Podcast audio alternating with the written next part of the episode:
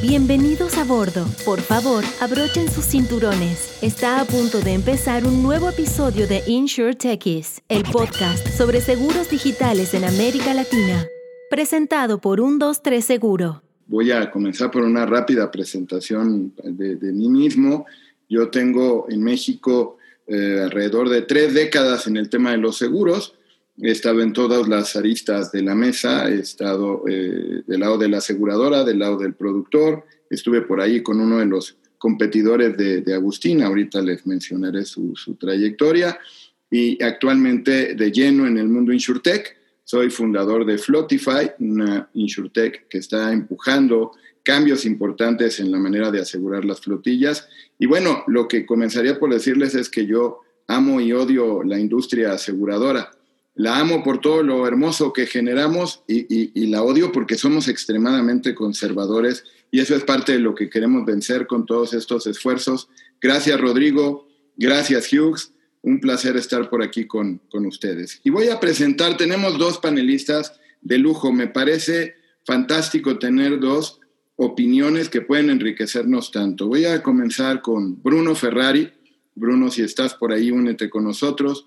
Bruno Ferrari es C O O y co-founder de ciento veintitrés Seguro, una organización que ha trascendido fronteras, no solo en Latinoamérica, es conocida en todo el mundo. Bruno tiene dieciocho años innovando en tecnología y en medios online, de esos dieciocho, diez en el negocio de los seguros, es cofundador de ASEA, la asociación de emprendimiento más grande de la Argentina y de la Cámara FinTech de la Argentina también. Tiene su, su grado de escolaridad en Administración de Empresas por Regents Business School en Reino Unido y programas ejecutivos en Stanford, en Harvard y en Colombia. Es agente de seguros con licencia y un emprendedor consuetudinario, diría yo. Bienvenido, Bruno, a este espacio. Muchas gracias, Oscar. ¿Cómo estás? Encantado de estar por aquí platicando contigo. Y tenemos a nuestro segundo panelista del día de hoy, que es Agustín Somosa. Bienvenido, Agustín. Buen día, Oscar. Buen día, Bruno. ¿Cómo están? Agustín es director comercial de Aon, uno de los más grandes corredores de los brokers en el mundo, los brokers internacionales. Ocupa ese cargo desde septiembre del año pasado. Es responsable del desarrollo del nuevo proyecto regional de productores y agentes. Eh, Agustín también fue C E O de Gamasi durante más de diez años y tiene más de veinticinco años de trayectoria en el sector asegurador. En Gamasi fue responsable comercial de nuevos negocios y productos, estuvo a cargo de la apertura y la dirección de sucursales de la empresa en distintas regiones de la Argentina y desarrolló políticas de C R M, ha supervisado certificaciones de la norma I S O nueve mil y también participó en CHOP y en Royal Sun Alliance. Bienvenido, Agustín. Vamos a tener un espacio fantástico en, para intercambiar conocimiento. Les, les platico un poco para ustedes y para, para toda la gente que nos escucha en Latinoamérica y en el resto del mundo, porque llegamos a muchas partes que poco se imaginarían, poco cómo va a ser la mecánica. Les, les planteo, les propongo, si les parece bien, yo voy a ir poniendo una pregunta y voy a ir dándole la palabra a alguno de los dos. Evidentemente los dos siempre tendrán la oportunidad de, de abundar en el tema y de expresar sus opiniones. La idea es que nos escuchemos todos. Este, ya vimos un ejemplo de lo que es un, un debate donde nadie se escucha. El que más se escuchaba era el moderador que decía, señor presidente, deje hablar a su oponente, ¿no? Y ya saben de qué, de qué panel hablo. Entonces, aquí la idea será que, que vayamos abundando en el tema, vamos calentando motores, iremos de menos a más, y al final vamos a tener un espacio para eh, compartir preguntas de, del público que nos está viendo. Bueno, pues una, una natural y, y primera pregunta obligada es ¿cómo se ha transformado Nuestra, nuestra labor como intermediarios en el sector asegurador a raíz de todo lo que ha ocurrido, de la pandemia, de la contingencia, del, del cierre temporal o incluso, tristemente, en algunos casos definitivo de algunos negocios? ¿Qué ha traído esto al medio de la, de la intermediación? Y, y si les parece, empezamos con tu opinión, Bruno. Gracias, Oscar. Sí, desde ciento veintitrés Seguro, eh, siendo una empresa que nació digital, eh, lo cierto es que lo que hemos visto este año fue un crecimiento muy grande. Eh, y les voy a contar más tarde seguramente algunas iniciativas que lanzamos este año también en medio de la pandemia. Pero creo que lo que veníamos hablando hace ya algunos años, de la transformación digital tan escuchada, ya, ya medio un cliché, este año pasó a ser eh, mandatorio, ¿no? No, no existen eh, compañías o empresas que no estén trabajando digital. Eh, lamentablemente, por todo lo que ha pasado, dejó de ser un opcional y pasó a ser eh, la única forma de operar, ¿no? Eh, y en todos los rubros, en todas las industrias y seguros en especial, contaba con años de atraso. Yo creo que cuando vemos lo que pasó en los bancos, que son siempre muy eh, eh, bastardeados en algún punto en cómo han llevado la transformación digital, seguros estamos más atrás, o estábamos por lo menos más atrás a principio de año. Y eso se, se vio en el impacto que tuvo la pandemia. Una, una, una, un sector muy basado en la venta cara a cara, que de un día para el otro dejó de, eh, de tener forma de vender, ¿no? Si no lo hacía eh, de forma digital, dejó de tener opción para, para vender y, y seguir creciendo. Y eso fue un impacto, ¿no? Creo que fue un shock y creo que nos fuimos despertando como industria de a poco, y estos últimos meses creo que se está viendo un cambio más eh, profundo, pero creo que lamentablemente lo aprendimos por las malas. Desde uno dos tres este año cumplimos diez años, eh, somos un broker digital, nuestra propuesta de valor es justamente... Eh, dis, diseñar experiencias digitales para, para los consumidores que puedan tener la misma experiencia que con otro tipo de servicios que hoy ya son digitales. Entonces tenemos que dar vuelta a la página, entender eh, que algunas cosas ya no van a ser como eran y abrazar el cambio. Eh, y se viene una época de muchos cambios y cada vez más rápidos. Muchas gracias, muchas gracias, Bruno. Agustín, la te haría yo esa, esa misma pregunta. ¿Cómo, ¿Cómo ves la transformación desde tu óptica en uno de los más grandes brokers del mundo? Gracias, Oscar. Eh, plenamente coincido con la visión de Bruno. Evidentemente, el camino hacia la digitalización de la comercialización de los seguros estaba en la agenda de cualquier empresa para los próximos años. Lamentablemente o afortunadamente, este año y la pandemia ha hecho que sea ineludible atender a ese compromiso de digitalizarse, ¿no? Con lo cual, los plazos, los planes que podríamos tener, por ejemplo, en una compañía como la nuestra, como Aon, se han hecho realidad aquí en este dos mil veinte, y esto nos ha ayudado a acelerar la migración de muchos procesos digitales y a poner en marcha y acelerar muchos proyectos que teníamos eh, en cartera. Nos encuentra esta nueva realidad con un cambio como la nuestra, como en Aon, donde gran parte del modelo transaccional se, se, se basaba en el cara a cara, en el contacto con el cliente a través de reuniones presenciales. Esto lo hemos podido suplir y, y con creces a través de la comunicación digital. Como te decía, esto nos catapulta a poner mucho más foco y generar mucho más esfuerzos redirigiendo recursos a esta transformación. Bien, bien, Agustín. Fíjense que en México, digo, cada país por nuestra idiosincrasia tiene reacciones diferentes. En México se ha polarizado un poco la opinión de, como decía Bruno, si, si estamos acostumbrados a la venta cara a cara, Y, y hay quien dice, olvidémonos de eso, vámonos a la venta digital. Y, y entonces hay como esos dos puntos polares, con todos los grados en medio. Y he oído que en otros países de nuestra región latinoamericana también hay un poco estas opiniones extremas. A, ahora me quedo con, con Agustín.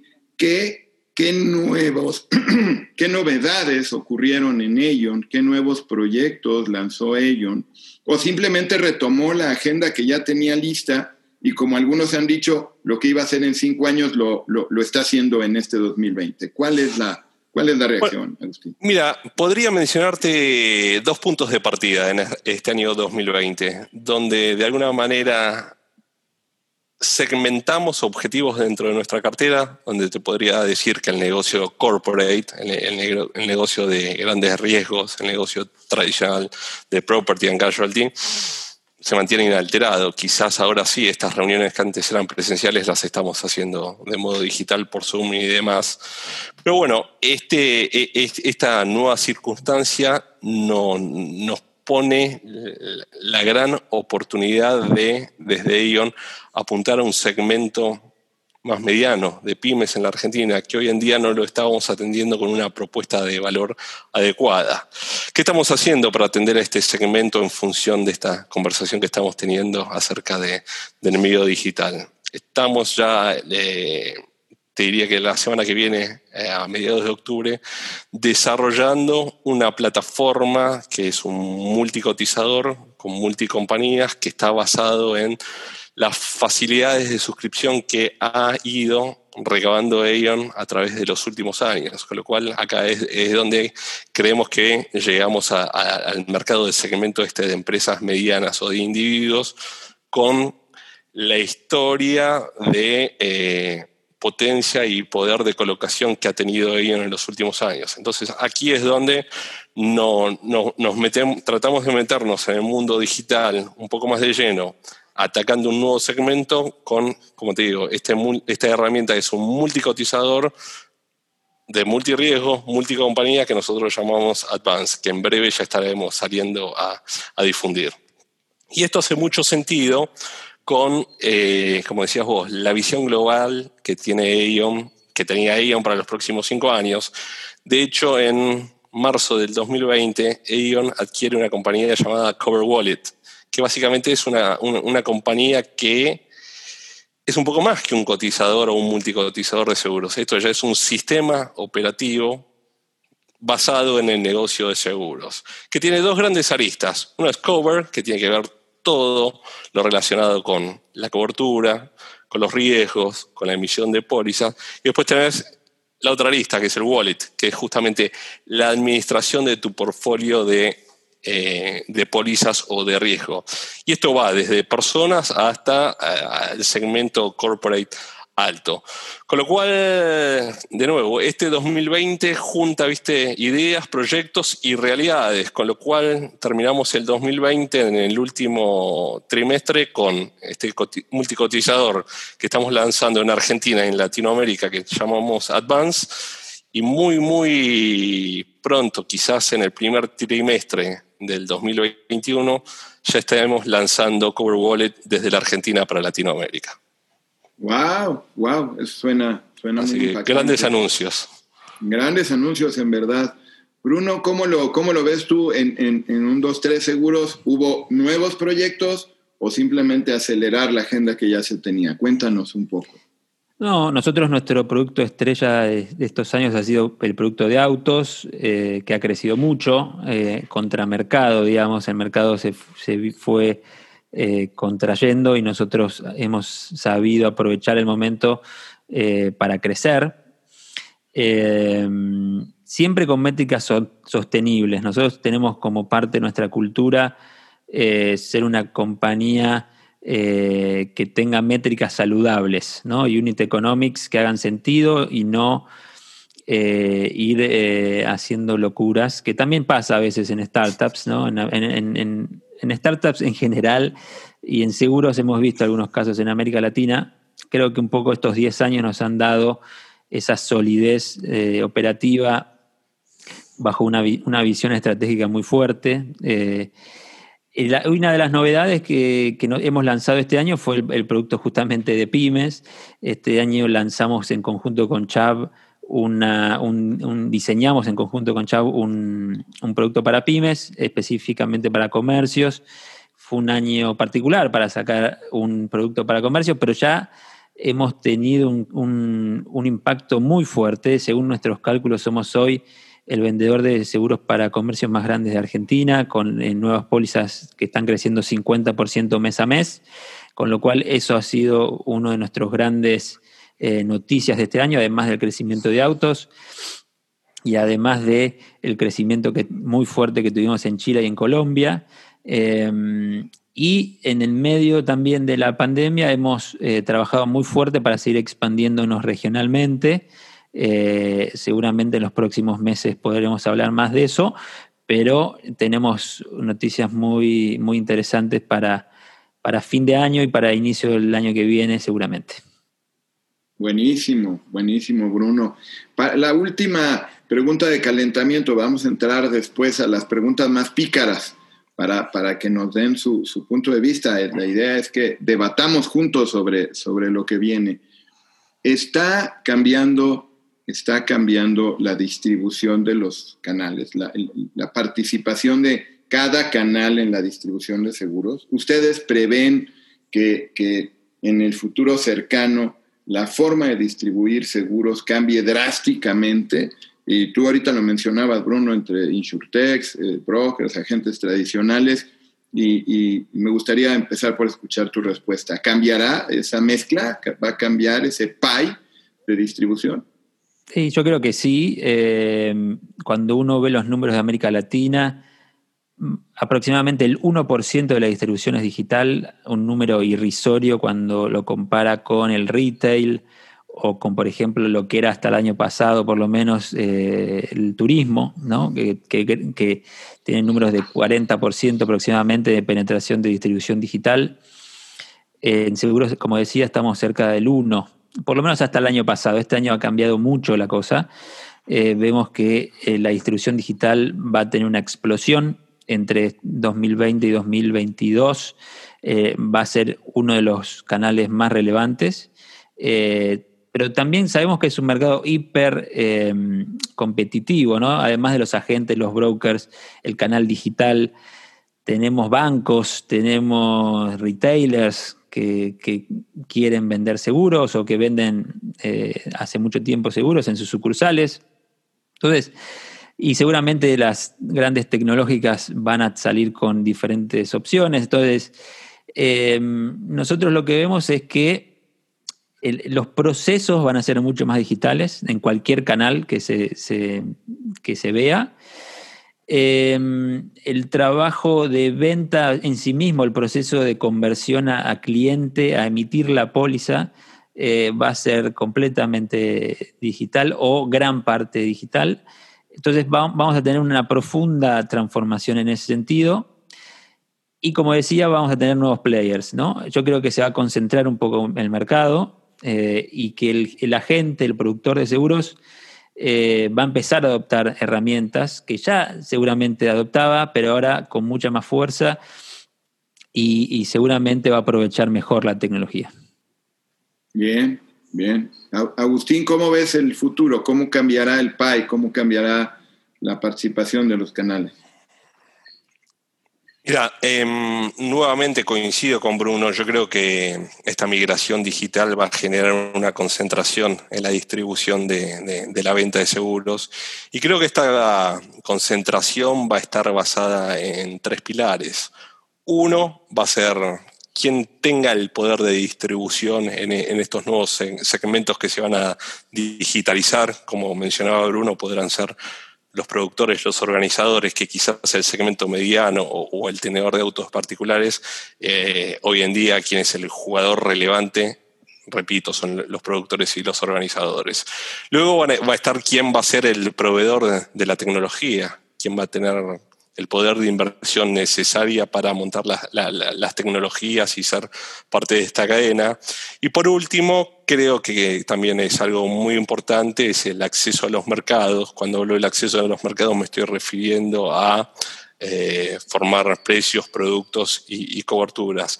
Creo que esta convergencia digital se basa de vuelta en estos tres pilares: en la distribución, en inversión, en tecnología y el acceso a los mercados para obtener los productos. Pero definitivamente esto ocurre, y más pronto que después. Eh, entendiendo que la naturaleza de, de, de sus es totalmente distinta, porque a final de cuentas, y, y, y voy aquí a introducir un concepto que, que me parece muy claro que estamos abordando todos en el mercado. Hay quien nace digital y hay quien se digitaliza. Y, y si recuerdo bien, Bueno, yo conocí a, a Jorge, al, al papá de Bruno, hace algunos años. Eh, eh, uno, dos, tres, nace digital, eh, desde su concepción un negocio digital. Y por supuesto Aon, que conozco bien y tengo muchos amigos en, en México y en, y en otras oficinas regionales, no nació digital. Entonces, ¿cuál es, cuál es en ese sentido la diferencia entre nacer digital y digitalizarse? Para uno es más difícil que para el otro, la oferta puede ser mejor para uno que para otro. ¿Qué, qué dirías tú, Agustín? ¿Cómo, cómo esa diferencia pues, nos, nos confronta en un mundo que nos ofrece condiciones tan distintas? Yo preferiría hablar más de segmentación que de diferencia, porque como te mencionaba eh, hace un, unos minutos, es donde nosotros identificamos un segmento del mercado de seguros, del comprador mediano o el tomador de autos particular, que ahí es donde nosotros desde Aon tenemos que bu- buscar y lograr esta convergencia digital para poder atender ese, ese, ese mercado.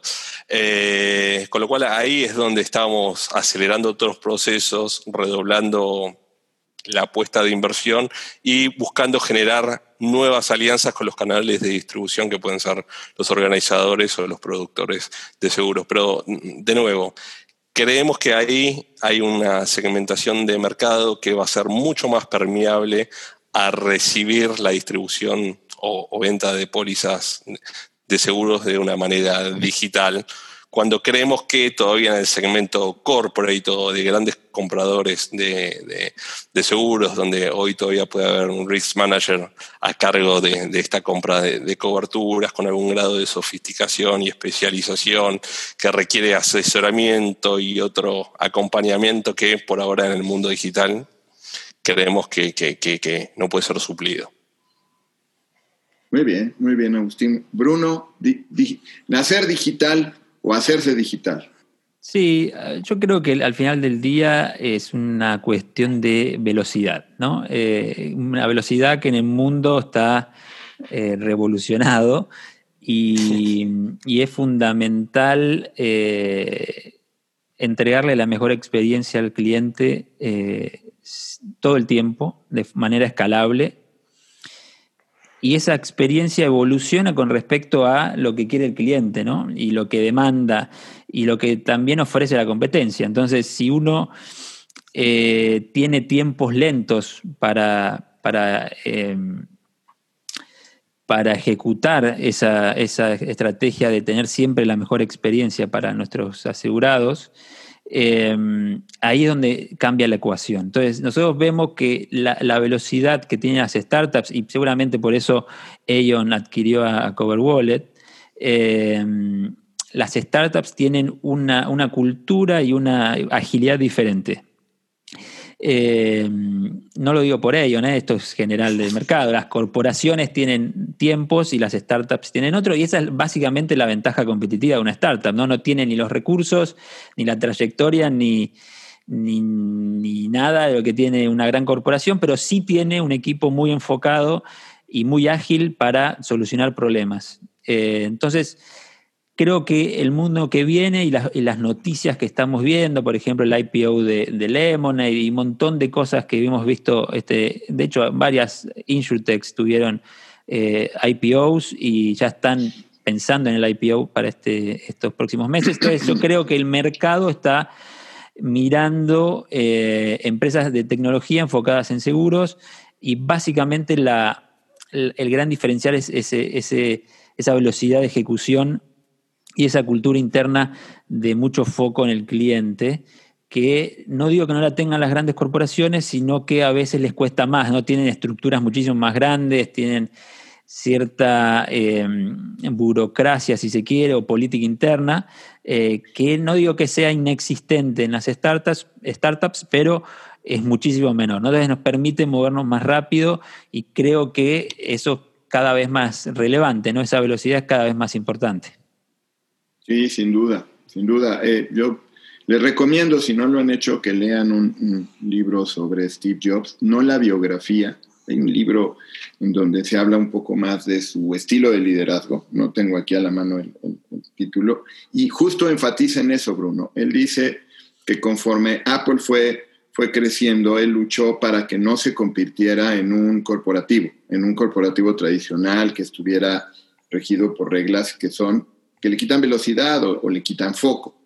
Eh, la, la ironía en esto, no sé si, si ocurre igual en la Argentina, yo al menos lo veo en, en México, la ironía en esto es que parece que si estás en un corporativo tienes la plata, tienes el talento, tienes el enfoque, tienes el conocimiento, eh, pero no tienes la velocidad, eh, no tienes, no tienes, incluso, déjame decirlo así, no tienes el hambre, no tienes el apetito. Y si estás en una startup, eh, tienes el hambre, tienes el apetito, tienes la convicción, es bien sencillo, si no, mañana no comes, ¿no? Eh, poniéndolo muy dramático, pero no tienes la plata, ¿no? Entonces, eh, déjenme preguntar para empezar a generar un poquito más este intercambio de opiniones que ya no, no necesariamente tendrían que ser tan concordantes. Si yo soy una pyme en la Argentina, si yo soy una pyme en la Argentina, yo voy a tener las dos ofertas. ¿Por qué debería de escoger cada una de ellas? Y podemos hablar no en particular de uno dos tres Seguros y de Aon, sino, sino de esta visión, ¿no? De, de un gran corporativo que te habla de la experiencia o de una empresa que nació digital. ¿Por qué si yo soy dueño de una pyme en la Argentina debería de escoger una u otra? O tal vez depende de, de, de las características de mi propia pyme. Y, y aquí me gustaría que escucháramos primero a Agustín. Bien. Eh... Estoy de acuerdo con este paradigma, ¿no? De qué va primero, si la distribución o la inversión o el poder económico y demás. Eh, esto es algo que hemos discutido mucho durante los últimos meses en Aon. Y básicamente nosotros estamos lanzando a nivel regional este proyecto de productores y organizadores, identificando nuestras fortalezas y nuestras debilidades. Eh, como decía hace un rato, nosotros creemos que hay tres pilares. Uno que es la distribución, otro que es la inversión en tecnología y el otro que es el acceso a, a los mercados para tener productos que atiendan a, a, a la distribución. ¿Dónde es que nosotros creemos que, que podemos jugar un, un rol preponderante? Obviamente es en, en la inversión en tecnología, que eh, de nuevo podemos mencionar el ejemplo de CoverWallet o los desarrollos que hemos hecho a, a nivel regional con Advance, que esto ya, ya está prácticamente andando. Y bueno, y después la, la, la escala como compañía que nos da en el mercado asegurador para tener acceso a, a, a productos, coberturas y precio. Sin embargo, reconocemos una falencia en nuestra capacidad de atención y de distribución en los segmentos medianos o, o, o más pequeños. Y ahí es donde nosotros decimos que no vamos a salir a pelear ese segmento porque no sabemos cómo ni tampoco tenemos las herramientas para hacerlo. Y a lo mejor ponernos en marcha con, no sería ineficiente para nosotros poner en marcha una estructura que atienda ese segmento. Y ahí es donde nosotros nos estamos abriendo a trabajar en alianzas en conjunto con organizadores y productores, que son ellos quienes tienen la red de distribución y la capilaridad para llegar a este empresario pyme, como vos decís, Oscar. Con lo cual, ahí es donde nosotros creemos que le podemos dar trazabilidad a la compra de la cobertura del empresario pyme, atendido por su productor u organizador de toda la vida, pero su productor y organizador de toda la vida va a estar soportado por nuestra inversión, nuestra tecnología y nuestro acceso a los mercados. Buenísimo, Agustín. Al, al ratito regreso para que nos platiques un poco más de, de cómo funciona el modelo. La verdad es que suena muy interesante. Eh, Bruno, ¿cómo, cómo argumentarías eh, en, en, de un lado o del otro? Me encantó la charla. Eh... Mi visión es que el cliente va a elegir siempre la mejor experiencia. Y hoy la mejor experiencia es muy fácil de encontrar porque es completamente transparente, ¿no? Uno entra a redes sociales o a diferentes plataformas y puede entender cómo trata su, los, eh, cada compañía a sus clientes, ¿no? Entonces yo creo que en ese punto Eh, el ganador va a ser el que tenga la mejor experiencia, ¿no? Como decía, volviendo al punto que, de, la, de la pregunta anterior. Y dicho esto, nosotros tenemos una, una experiencia grande en, eh, en tener una buena experiencia en el cliente final. Nuestro, el, el, el empresario pyme es, es similar en su decisión a una persona eh, eh, comprando un seguro de auto. Eh, lo que hemos entendido es que los valores, los mismos valores y las mismas funcionalidades nos funcionan muy bien para, para eh, entender y solucionar los problemas eh, relacionados a seguros para los empresarios pyme, y, y eso, eso por un lado, ¿no? Entonces la experiencia es, es, es el punto clave. Y segundo punto, eh, nosotros eh, trabajamos en, en el punta a punta de la experiencia, ¿no? Entonces uh-huh. eh, eh, Nosotros eh, somos un broker que eh, a, le vende al cliente, lo asesora para que entienda cuáles son las mejores opciones, y también lo ayudamos a resolver sus eh, necesidades en cuanto a, la, a los endosos, a los siniestros a, o a cualquier otro problema que tenga. Entonces, nosotros podemos controlar la, la experiencia punta a punta de cara al, al asegurado. Obviamente no emitimos las pólizas ni...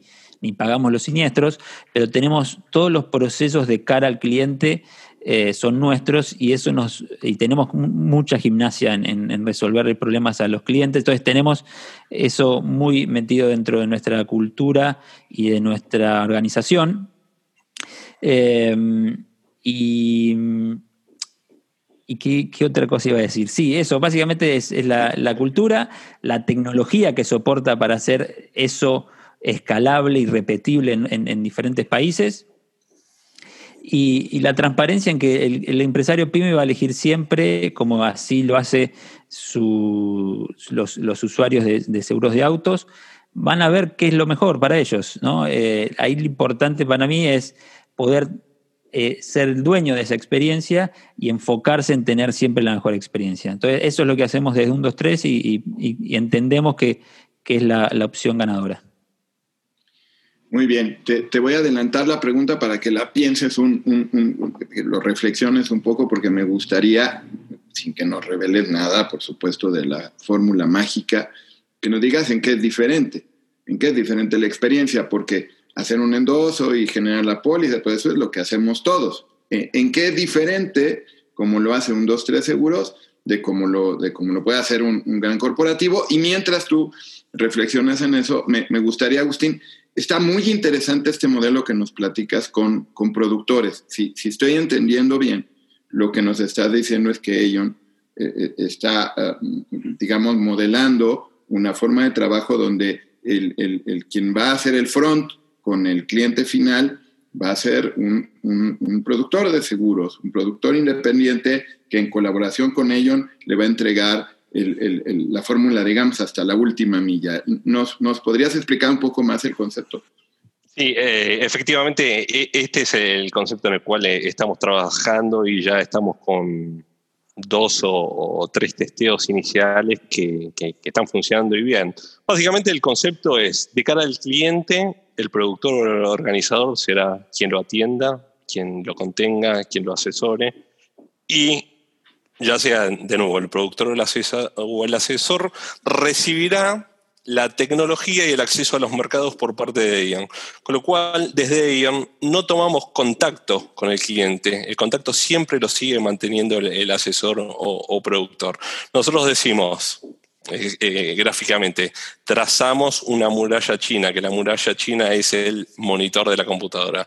Nosotros recibimos el, el pedido a través de las líneas de comunicación que, que, que, que tiramos con los productores y los asesores. A través de la computadora nos damos vuelta, nos damos vuelta, es, procesamos la información y, devolve, y devolvemos el pedido al productor. Y el productor luego es quien de nuevo formaliza la venta con el cliente final. Nosotros damos soporte a organizaciones o productores. La relación con el cliente final sigue siempre en manos del productor de seguros.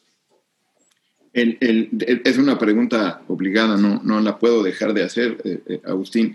¿El cliente es del productor o es del...? El cliente es del productor. Nosotros trabajamos con el productor en un co-brokeraje. Wow. Wow, sí, sí, sí que está innovador, ¿eh? Eso sí que está, sí que está innovador. Y pe- perdón, Bruno, sé que ya, ya estás listo, pero hay una pregunta que me parece muy pertinente. Me voy a adelantar a la pregunta porque me parece que va muy de la mano con lo que Agustín está explicando ahora mismo. nos, nos llegó una pregunta en donde nos, nos plantean, las aseguradoras, los principales jugadores del mercado, ya tienen portales para cotizar y emitir productos para los segmentos eh, mediano y pequeño, ¿no? Y, y, y para dar servicio a, a sus propios intermediarios. En algunos casos ya ves que hay intermediarios que son exclusivos o semi-exclusivos y algunos que son de todo el mercado. ¿Cómo, en este modelo, cómo va a ser Aon para, para integrar en su plataforma? Pa, pa, parecería que, que, que tendría, pues, eventualmente que competir con, con la plataforma de sus propios aliados de negocio. ¿Cómo, cómo se está planteando es resolver eso, Agustín? Bueno, esta es la solución que estamos planteando ya para lanzar ahora el doce de octubre, que llamamos Advance, donde tenemos una plataforma de cotización de multirriesgo con múltiples compañías en un único sitio. Y ahí es donde resolvemos la, al intermediario que es, eh, digamos, trabaja con una compañía o dos. Nosotros le vamos a dar un panel de siete u u ocho compañías con trece riesgos para cotizar, con lo cual tenemos una matriz de siete aseguradoras por trece riesgos por cotizar en un único sitio. Y ahí es donde creemos que tenemos la solución, donde a productores que tenían acceso a una, dos o tres compañías, nosotros se lo estamos dando siete, ocho o nueve al mismo tiempo. Fantástico. Yo ahí sí no puedo hacer más que estar totalmente de acuerdo contigo. El concepto de Floatify es ese. En, en lo, y lo comento brevemente, es idéntico en ese sentido, porque para tú cotizar una flotilla de autos, pues eh, muchas compañías tienen su propio portal donde se lo ofrecen a, a, a, los, a los intermediarios que trabajan con ellos, pero entonces tienes que repetir el proceso cuatro veces o cinco veces o tantas veces como tú quieras llevarle opciones a tu cliente. Y justamente Floatify, como tú lo planteas, Agustín, resuelve el que en un solo proceso tengas. En el caso de ustedes son siete, en el caso de nosotros hemos resuelto que sean por el momento cuatro, pero tienes cuatro en un solo proceso y creemos que eso inclina la balanza de manera dramática. No puedo más que coincidir contigo, Agustín. Muchas Bruno, gracias. Claro. Bruno, cuéntanos este, ¿cómo, cómo, cómo es diferente el proceso. Eh, sí. Explícalo como tú quieras. Sí, yo creo que básicamente las organizaciones no siempre se rigen por las mismas motivaciones. Muchas veces Eh, una empresa puede querer hacerlo mejor para sus eh, accionistas, para sus eh, empleados. Eh, a veces las decisiones son en comité. Entonces, ese comité, lo que sale, el resultado es eh, quizás el que habló más fuerte en esa reunión se lleva eh, para su departamento un botón más grande en la app. Eh, y yo creo que Eh, una empresa como uno dos tres lo que viene a proponer es poner siempre en el centro al cliente, y sé que es algo trillado, que escuchamos cien millones de veces, pero es muy difícil hacerlo sostenidamente en el tiempo y hacerlo con una disciplina en la cual el cliente te siga eligiendo eh, eh, durante un periodo largo de tiempo. Entonces, al final del día es una cuestión de cultura interna, ¿no? Es eh, cuando nos sentamos a resolver un problema de negocio, ¿se lo estamos resolviendo realmente al, al asegurado, a nuestro cliente, a nuestro usuario, o nos estamos dando palmadas entre todos en la espalda?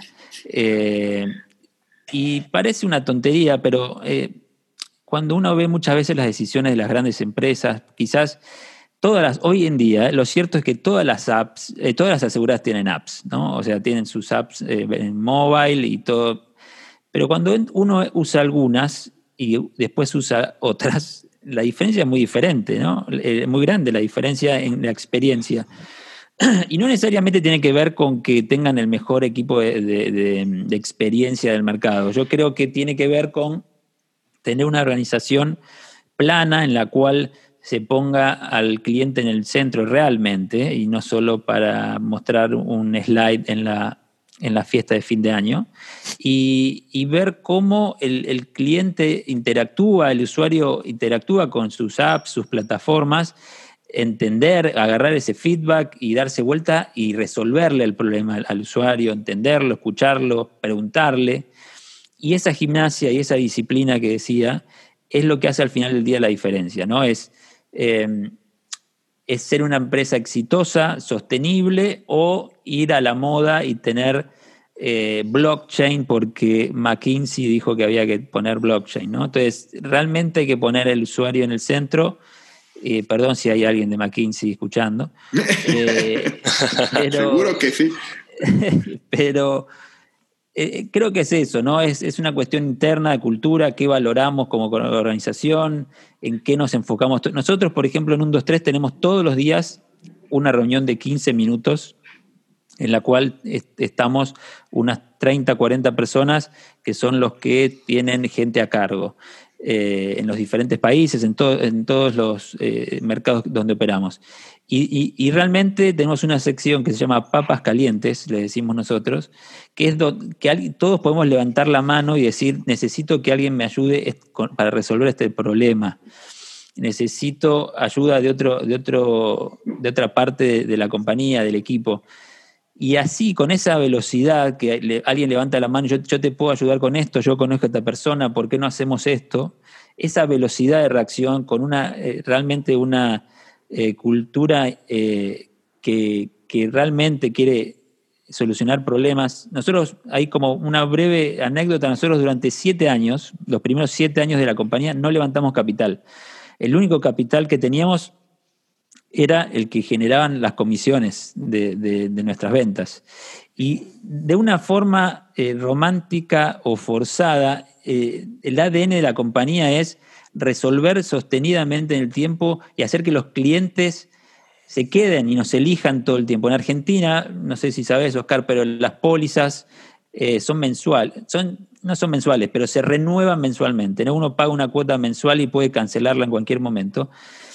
Y, y esa gimnasia y esa flexibilidad y esa eh, agresividad en el buen sentido, ¿no? Agresividad hacia, hacia resolver los problemas, es creo que lo, lo que nos ha hecho diferentes y resilientes, y una de las pocas compañías InsurTechs que han tenido una expansión regional eh, sólida.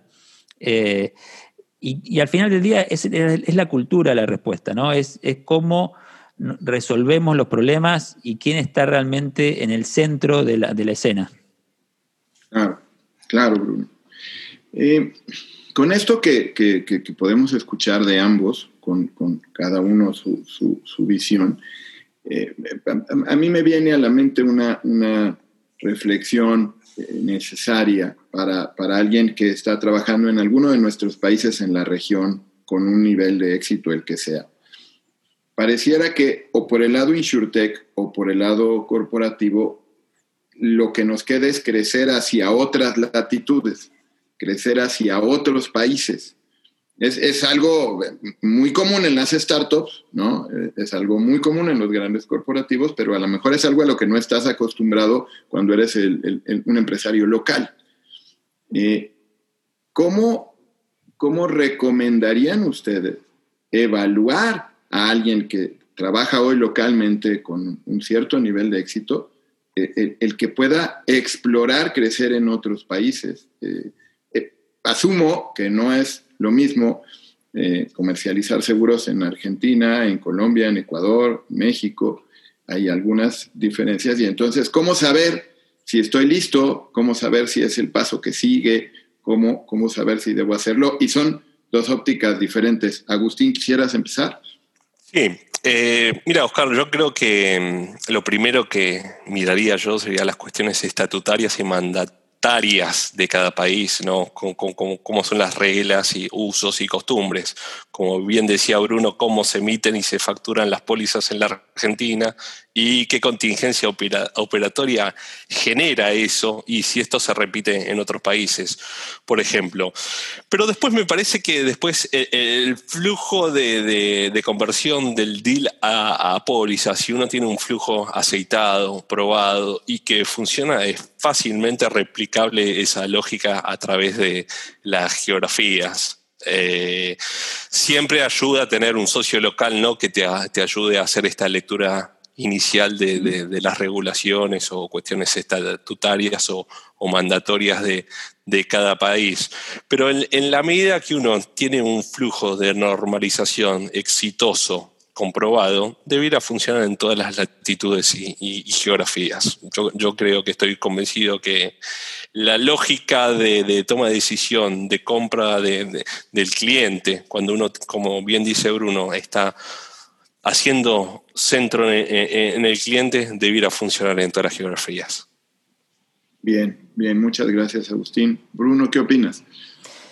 Nosotros cuando lanzamos un país, obviamente, más allá de entender las métricas de mercado, proyecciones, etcétera, llegamos a un país para aprender. Llegamos un, a un país para eh, no imponer nuestra visión, sino entender cuál es la necesidad real del mercado y del asegurado. Trabajamos muy fuerte con las aseguradoras para entender eso. Hablamos con los usuarios, con, con los asegurados. Eh, tratamos de entender si realmente la problemática en Argentina es igual que en Chile. En, en América Latina suele pensarse como una región uniforme y sabemos todos que no lo es, más allá de que Brasil hable portugués y, y los, los demás hablemos en español. Argentina es diferente que México y Chile es diferente que Colombia. Entonces, para nosotros es fundamental entender lo que siempre se, se conoce como la cultura aseguradora, ¿no? Entonces, entender eh, cuál es el problema que le estamos resolviendo al cliente, eh, entender cuál es la necesidad que tienen las aseguradoras eh, y, y entrar con mucha humildad, obviamente con nuestra tecnología que, que es fundamental, porque si no es imposible, ya hablamos al principio de esto, pero con la humildad de entender el mercado, entender los problemas que vamos a resolver. Obviamente que hay muchas cosas en común en cuanto a emitir una póliza, pero por ejemplo en, en Colombia existe el SARLAF, eh, en Chile hay el, el seguro obligatorio es diferente que el de, de Argentina. Entonces hay como muchas pequeñas diferencias, pero al final del día y más allá de la regulación, el tema es realmente qué relación tiene el, el, el asegurado con su póliza y, y sobre todo porque hay muchos eh, mercados que tienen penetración muy baja, ¿no?, de seguros. Entonces tenemos que ir más allá del mercado que existe y ofrecerle nuevos productos y nuevas experiencias a gente que probablemente nunca contrató una póliza, ¿no?, o que contrató y tiene una muy mala imagen de nuestro mercado, que eso también sabemos que existe. Entonces, llegar a un país para nosotros es una experiencia eh, enriquecedora para aprender, eh, ser más humildes que nunca y, y tratar de resolver el problema de la asegurada. Excelente, excelente, Bruno. Estamos llegando a los, a los minutos finales donde, donde desahogaremos algunas, algunas preguntas y aquí tengo un par. Una de ellas que me parece buenísima, creo que ahí nos vamos a poder extender. Voy a, voy a dejarla al final. Eh, ¿Creen ustedes Que, que con la pandemia puede ser un, un buen comienzo para que la, la cobranza y toda la labor de, de recolección de, del pago del, del cliente empiece a moverse mucho más por canales digitales? ¿Qué, qué opinas, Bruno? Definitivamente, como hablamos al inicio, ¿no? el, el, los procesos van a digital. Eh, probablemente... Y también, como decía al inicio, el que no enfoque hoy sus esfuerzos en digitalizar sus procesos va a quedar obsoleto en muy poco tiempo. Ya lo vimos con eh, muchas industrias. Si no estamos atentos como mercado de seguros eh, a digitalizar nuestros procesos, eh, vamos por el mal camino. Y eso va para todos los procesos. Yo sé que algunos son más fáciles, otros más difíciles. Hay formas de resolverlo contratando servicios externos, una plataforma de pago, por, por decir algo. Y hay otros que por ahí requieren que nosotros desarrollemos eh, tecnología. Pero todo va para ese lado. Eh, y lamentablemente, como ha pasado quizás en otras industrias que eh, han desaparecido algunas figuras, yo creo que si hoy no estamos pensando en, de vuelta, con una esencia y el foco en el cliente, digitalizar los, los procesos, estamos por el mal camino y la pandemia es el mejor ejemplo o el peor ejemplo de esto. Sí, sí, sin duda. Agustín. Yo también veo que la pandemia acelera este proceso de... de migrar la cobranza a un modo electrónico, digital, obviamente. Primero porque hoy la mayoría de nosotros está trabajando de manera remoto, desde casa, con lo cual casi nos vemos en la mayoría de los casos obligados a, a, a pagar nuestros servicios, nuestros gastos de, de manera electrónica. Y después la pandemia aquí en Argentina nos está cercenando el acceso físico. Si yo quisiese ir a un banco a depositar en la cuenta de mi aseguradora la cuota de mi póliza de todo riesgo operativo, tendría que pedir un turno, programarlo y demás, con lo cual la pandemia de algún modo nos guía y nos educa en esto de tener una cobranza cada vez más electrónica. Totalmente de acuerdo. Buenísimo. Nos quedan prácticamente cinco minutos y les propongo que dediquemos la respuesta a una última pregunta, que es muy larga. Vamos a tratar de, de dar una respuesta breve y contundente. Les, les voy a hacer la pregunta. Les pido que me contesten sí o no y por qué. ¿Okay? Es que está buenísima la pregunta. Dice aquí, las aseguradoras, perdón, dice, ¿es la intermediación de seguros personalizada y presencial una profesión tendiente a extinguirse? La voy a repetir. ¿Es la intermediación de seguros personalizada y presencial una profesión tendiente a extinguirse? Y les pido que me contesten sí o no y por qué. Agustín. No, desde mi punto de vista. ¿Por qué? ¿Por qué? Porque pienso que tiene mucho valor agregado el asesoramiento que aún sigue dando el, el productor asesor de seguros a, en esta última milla en la contratación y, y venta de una póliza, por ejemplo, de integral de comercio de una pyme. Hablo del, del ejemplo que conozco, ¿no?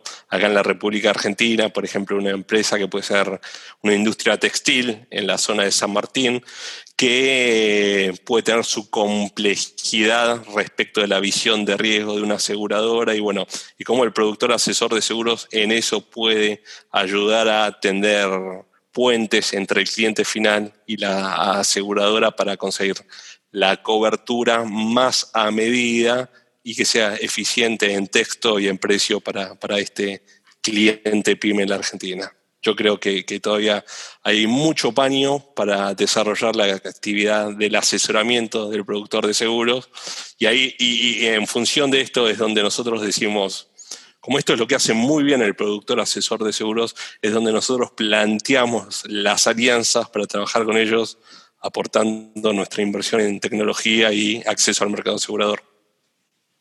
Fantástico, Agustín. Gracias. Bruno, ¿tú qué opinas?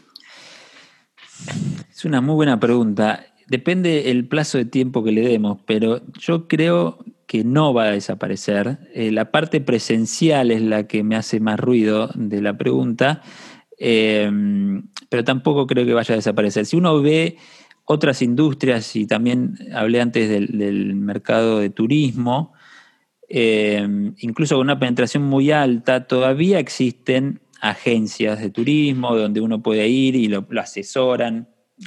Estamos todos de acuerdo que el asesoramiento es fundamental en esto. El tema es cómo hacemos ese asesoramiento y cómo lo hacemos relevante en el, en el momento indicado.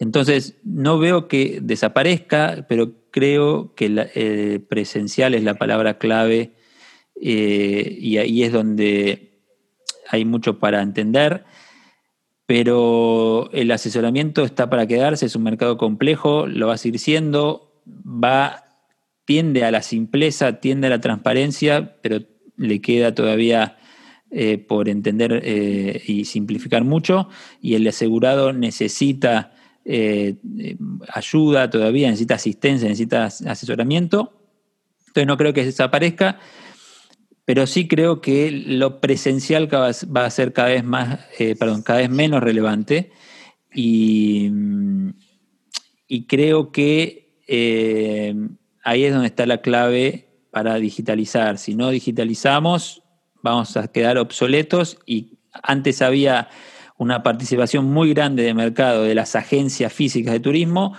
y hoy sabemos que eh, que perdieron eh, el, el lugar en el mercado. No desaparecieron, pero perdieron. Entonces, Eh, es importante de vuelta invertir en tecnología, encontrar las herramientas correctas, porque si no vamos a perder mercado. Buenísimo. La, la realidad es que, al menos desde México, y creo que hablo por varios países de nuestra región, eh, es fenomenal escuchar de los dos modelos, tanto de ciento veintitrés Seguros como de este nuevo modelo que ellos, a través de, de Agustín, eh, está liderando, está empujando. En verdad que eso es disrupción. Disrupción pura. Las, las dos formas de trabajo nos enseñan que hay mucho más de lo que nos hemos imaginado en, en, en, en el futuro próximo en nuestra, en nuestra región. Yo les quiero agradecer de manera, de manera muy amplia, eh, Bruno, por habernos regalado tu experiencia, tu visión y tu conocimiento. Agustín, por compartirnos además una, una noticia tan interesante. Esto es una... O sea, yo creo que es una sacudida para, para toda la región.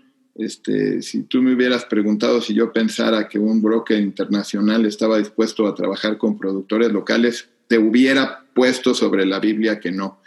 Entonces, creo que la, la realidad es una, es una gran, gran oportunidad y, y, y yo les agradezco mucho a ambos por su, por su tiempo. Creo que ha sido un panel interesante y espero que hayamos podido tocarlos los temas torales y, y, y más importantes. Muchas gracias a ambos.